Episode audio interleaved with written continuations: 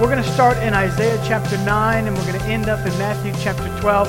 I'm going to continue a series that I started last week called A Child is Born. A Child is Born. Isaiah chapter 9, Matthew chapter 12. You have your notes in front of you.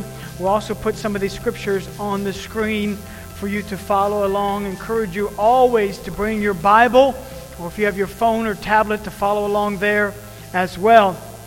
Isaiah chapter 9 verse 6 says, "For unto us a child is born, unto us a Savior is given, and the government will be upon his shoulder, and his name will be called Wonderful, Counselor, Mighty God, Everlasting Father, the Prince of Peace." The prophet Isaiah said this, "A child will be born." So last week we said sometimes in the whole Christmas story, we forget that Jesus came as a baby. He was not a full-grown adult in a baby's body. He was a baby. So we know that the way in a manger sings, no crying he made. But I've got news for you. I firmly believe Jesus cried. I believe sometimes he probably maybe even wailed. You know, when a baby gets hungry, what do? They cried. So Jesus probably cried. And let me tell you, he was just a regular baby. He was a baby like any other baby, that he had the limitations that a baby has. So Jesus took on the form of a baby, an infant. He came as a child. The shepherds announced, the angels should say announced to the shepherds, they said, "You will find a what? You'll find a baby. You're going to find a baby." So he wasn't an incredibaby, super baby, boss baby. He was just a baby, just a regular baby. That's how he came. And so he had to go through this process. So we talked last week about how he emptied himself to be filled up again. I know that many people think that the Christmas story starts in Luke chapter 2 or in Matthew chapter 1 with the story of the wise men. I believe the Christmas story starts in Philippians chapter 2, where it says that Jesus, even though he was God, the Bible says that he emptied himself. That's what the Amplified says. He emptied himself. He made himself, one translation says, of no reputation. The New Living Translation talks about it like this. It says, he gave up his divine privileges. He emptied himself. Why? To be filled again. Jesus emptied himself to be filled with purpose. What was his purpose? The Bible says Jesus came to seek and to save what? That which was lost. So he took on the limitations of a human body, meaning he could not be everywhere all the time. He had limitations in that he got tired. He got weary. He got hungry. He got thirsty. He took on human limitations. Even though he was fully God, he was also fully man. And so we talked about the filling process. He emptied himself to be filled again. Today, I want to talk to you about the growing process. The growing process. Do you know that there's a scripture in the Bible that talks about Jesus as a teenager? Jesus was a teenager. How many know Jesus was a teenager? So there's a scripture that talks about all about Jesus as a teenager. It's in Luke chapter 2, verse 52. Here's what it says. And Jesus grew. He grew four ways. Watch this. He grew in wisdom. He grew in stature. He grew in favor with God and favor with all the people. Those four ways. Wisdom, stature, favor with God, and favor with all the people. Now, one of those is inevitable. Which one is that? Stature. Jesus grew physically. You say, how tall was Jesus? I think he was about 5'8", 5'9", because that's the perfect height. You know what I'm saying? Anything bigger than that is freakishly large. So Jesus was probably about 5'8", 5'9", because he was perfect, sinless. So that's about what I think. So that's his normal height, but he also grew three other ways, and those were intentional. He grew in wisdom, he grew in favor with God, and favor with all the people, or favor with man. So those were intentional, those he set out to do. Now watch this, Luke chapter 2, verse 51 says that he actually subjected himself to his parents. One translation says he obeyed his parents. I knew one parent would get it. I'm going to try that again. I said, Jesus the teenager obeyed his parents. I thought we'd get a few more. All right, so he obeyed his parents, and as a result of obeying his parents, he grew in wisdom, he grew in favor with God, and he grew in favor with all the people. So this is Jesus' life as a teenager.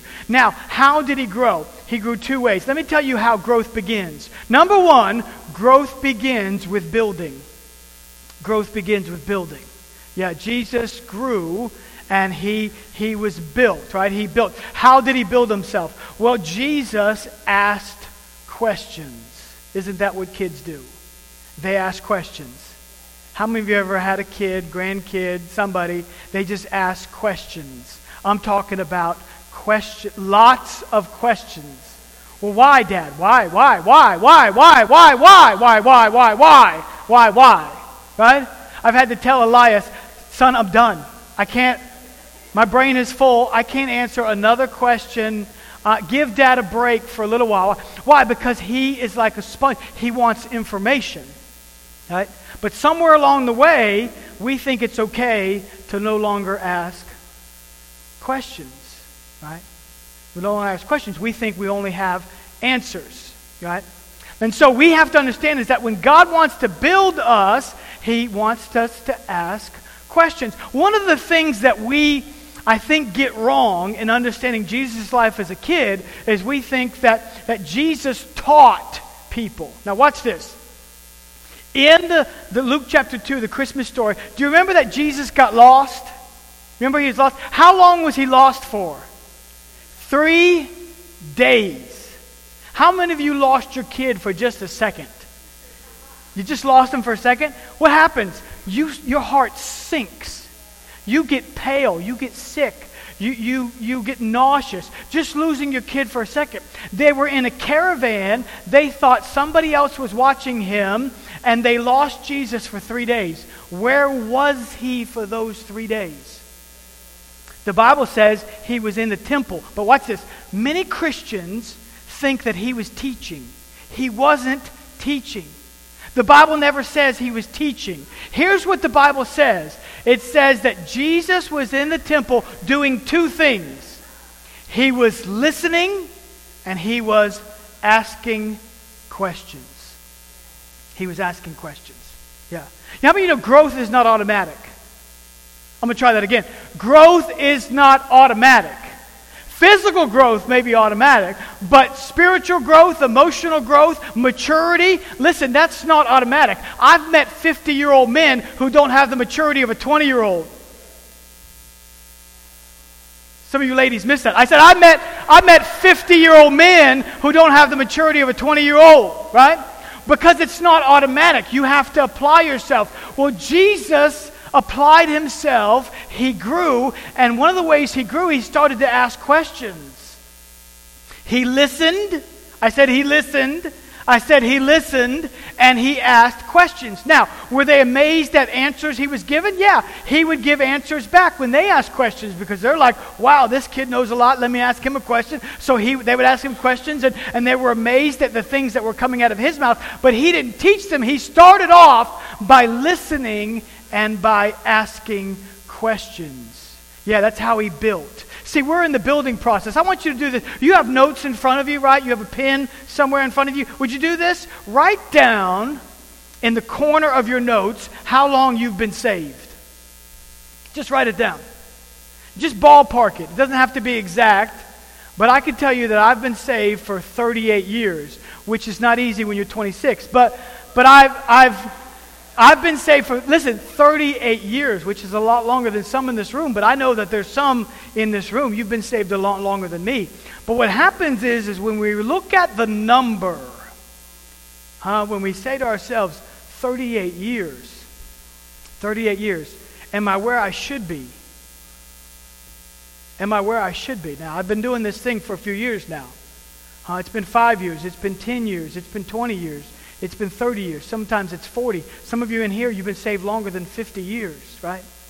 You're saying, am I still building? Or have I plateaued? Have I stopped growing? Or am I still willing to listen and ask questions? But I want to walk into this place every Sunday morning, and even though I'm the pastor and I may have an idea what the service may look like, or I've taken a peek at the order of service, I have to come in here and say, God, I'm willing to say, God, and listen, whatever you want to do in this place, Lord, I submit myself to what you want to do, Lord. Listen, it's your service, God, however you want to handle it. I'm just here to grow. Amen. I want to grow when I come into this place. I want to grow when I spend time with God. I want to grow when I open up the Word of God and when I pray. And listen, we have to be willing to grow. And one of the ways God grows us is He builds us. He builds us. Peter said in Second Peter, he said, listen, when you have your faith, you need to add to it. You need to supplement it. You need to cause your faith to grow, and that means you add to it. He says, by supplementing to your faith moral excellence. The King James Version says virtue, by adding to your faith virtue. And then he goes on to list what you need to add to it. Keep adding to it. That means you can build. Jesus, the Bible says, increased. That means he had the capacity to increase. Amen? That means he was willing to go through the process, the growing process. And then the second way that growth begins in our life is growth begins with stretching. Growth begins with stretching. Paul said in Philippians chapter 1, he said this, I forget those things that are behind. We're going to start a series soon called Hoarding. It's going to be a blessing to some of you. Because sometimes we have trouble letting some things go. Turn to your neighbor and say, he's talking to you right now. So it means we have trouble throwing things away. We have trouble letting go. We have trouble letting go of stuff because of different reasons, and we'll get into those later. But we just have trouble sometimes severing, saying goodbye, turning the page. And Paul said this, I forget those things that are behind. Watch this. And I reach forward. I press towards where God wants me to be. Huh? In other words, he says, I'm willing to get out of where I am and reach forward to where God has me to be. John Mason, in his book, An Enemy Called Average, said this, don't just reach, stretch. Huh? Because I believe this. If I've learned something in 38 years, I've learned that the will of God, the plan of God is just beyond our reach.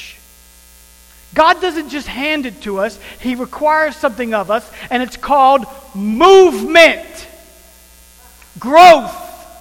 That means he puts it just beyond our reach to where we actually have to stretch. We have to grow. We have to say, God, I'm willing to move beyond where I am right now so that I can fulfill the plan and purpose of God for my life. God, I'm willing to stretch. I'm willing to stretch. Yeah. Now watch this. Matthew chapter 12. We're going to look at a portion of Scripture, Matthew chapter 12, and where a man is healed. But watch what it says. Matthew chapter 12, we'll put some of the Scriptures on the screen for you. It says this, verse number 9, now when he, this is speaking of Jesus, departed from there, he went into their synagogue. And behold, there was a man who had a withered hand, and they asked him, saying, is it lawful to heal on the Sabbath, that they might accuse him? Now, this is Jesus going into the synagogue. He finds a man with a withered hand. And the Bible says the Pharisees were trying to find something against him. They were trying to get him to violate the law. So they said, hey, is it lawful for someone to be healed on the Sabbath? Right? Jesus said this in verse number 11. Then he said to them, what man is there among you who has one sheep, and if it falls into a pit on the Sabbath, will not lay hold of it and lift it out? Of how much more value then is a man than a sheep? Therefore it is lawful to do good on the Sabbath. How many know Jesus increased in wisdom? Right? He increased in wisdom. So when they tried to stump him, he had already grew, right? He already increased in wisdom. So he came back to them. Well, watch verse 13. Watch this. Then he said to the man, stretch out your hand. And he stretched it out, and it was restored as whole as the others. Now, you have to catch this. This is important. The Bible doesn't say that the man's hand was healed. It says his hand was restored. You say, what's the difference? It's a huge difference, okay? Because he did not have 5 fingers or 4 fingers and a thumb that just didn't move, and God healed it. He had no fingers, or he had a stub, or he had one, or he had two. This was not a healing. Watch this. It was actually a creative miracle. Because the Bible says he was restored. And if you go into the Greek and you look at that word, it means it was restored back to its original state. So he was born with some kind of club or deformity on his hand. And the Bible says when he stretched out his hand, that his fingers began to grow, his hand became complete. It was restored just like his other hand. Watch this. When he stretched it out, it grew. I said, when he stretched it out, it grew. When he stretched it, it grew. When he stretched it, it grew. When he stretched it, it grew. Do you know that in Texas, watch this, they did a study in Texas. I couldn't believe it when I read this. They did a study in Texas. It was published in the Journal of Applied Physiology, which I know you guys read on a regular basis. But 1993, they did this study at the University of Texas. They took 26 adult quails, and they increasingly had their wings stretched over a period of 38 days.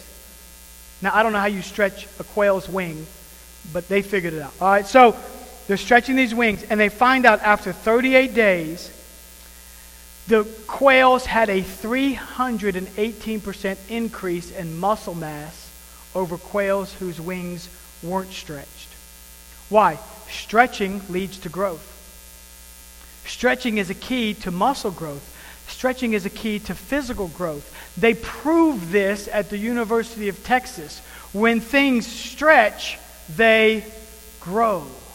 See, everybody wants to grow. Nobody wants to be stretched. But I'm here to tell you, if that man had not stretched out his hand would not have been restored. His hand would not have grown. If he would have just held it back, if he would have held on to it and said, no, Jesus, you don't understand. I've got this hand. It's always been like this. It's never grown. If he never would have stretched his hand out, his hand would not have grown. And some of us, the reason why we don't see growth is because there's no stretching. Amen? You know, one of my favorite toys growing up, I had two that I loved. One was the big wheel. Do I have any big wheel? Come on now, big wheel. Do you remember the day that the green machine came out and made your big wheel obsolete? So we had the big wheel, and I would just go, man. I was all over the neighborhood in that big wheel. But you know my other favorite toy was Stretch Armstrong. Did anybody in this place have a Stretch Armstrong? I loved my Stretch Armstrong. I would poke it trying to figure out, what is this thing made out of? Right? My dad had a vise. I would put it in the vise, and I would grab its leg, and I would just stretch it. I'd grab its arms, and I would just pull on it. Do you know what it always did? Stretch right back. Right? You'd stretch on its arms, and if you'd pull on it, you stretch it out, it just, you know.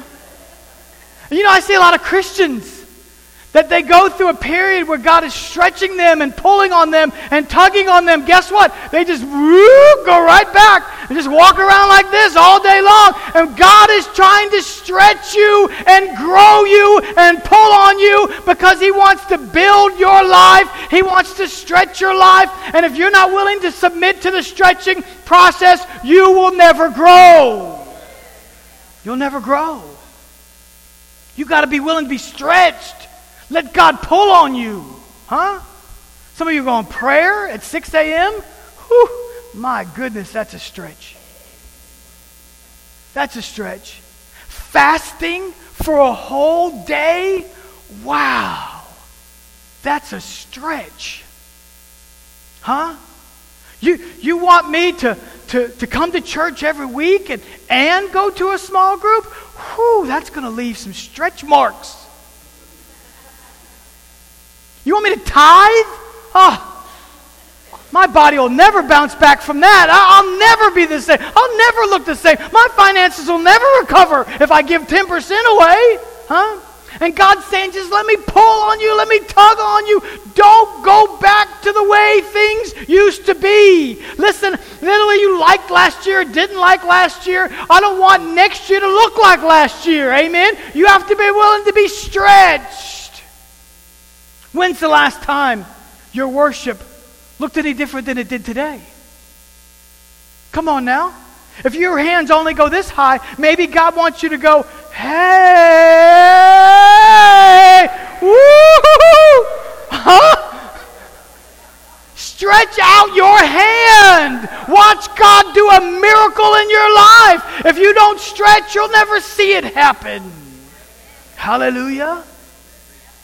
It's time to be restored. Huh? Back to our original state. Back to the plan and purpose of God for our life.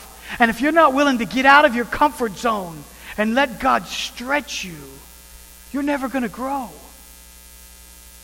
And 10 years will pass, and some preacher somewhere, some pastor will tell you to put a number on a piece of paper. But do you know what? It'll look just like it did 10 years past. Do you see what I'm saying? We have to be willing to inconvenience ourselves, to grow, to say, God, I don't want my devotion life to look like it used to look. I don't want my prayer time. I don't want my service to God. I don't want my giving. I don't want my worship to look the same. I want you to stretch it, God, and I don't ever want to go back. I don't ever want to go back to the way things used to be. Come on now. Amen? God, I want you to stretch me. I want you to grow me. I want you to increase me. We've got something coming up January 7th. I'm so excited about it. 21 days of, I'm going to try that again. It's 21 days of fasting and prayer, lest you think it's just 21 days of prayer. Huh? 21 days of fasting and prayer. Now, if that doesn't excite you, join the crowd. Because let me tell you, fasting does not excite me. I've been loading the hump just thinking about it. Somebody put a whole thing of peanut butter fudge on my desk this week. I thought, the Lord hath heard my cry. I was so excited. I got that mess in the fridge, hidden from Elias, my 6-year-old. I was at the skate zone yesterday. I was at the skate zone, and we had the kids' Christmas party. We had a great time. I was at the skate zone. I came in late, and I saw somebody there who I hadn't seen in months, and they patted me right on the belly. They said, oh. I said, I bind you in Jesus' name. How dare you? Right? So we all prepare for the fast in different ways. Mine's buy one, get one. But however yours is, whatever yours looks like, I'm telling you, it's coming. Now, I may not like the fasting, but I love what fasting does to my spiritual life. That's the part that excites me. And every Friday night, we got a new guest speaker for you. Pastor Tony Foster is going to come, and Pastor Chuck Pelham the next week, Pastor Jay Pike the last week. But this week, I talked to Bishop Tony Miller, who's the bishop of the fellowship that we joined several years back, and one of America's great preachers and great leaders, and he's coming on a Sunday night. And let me just tell you, if you're not here, I'm going to pray that the fleas from 1,000 camels infest your bed that night. I promise you. So that's Sunday, January 21st. Cancel the wedding. Cancel whatever else you got to cancel, because I want you here, because that's going to be a phenomenal night. So that's coming up in just a few weeks. But let me tell you, I don't want to go through 21 days and have God stretch me and pull on me and tug on me only for me to go back to the way things used to be. I don't know about you. I can't have next year look like this past year. And I love this year. I had a great year. I had a great year previous to this. But I can't let every year go by and there not be change and increase and growth and stretching in my life.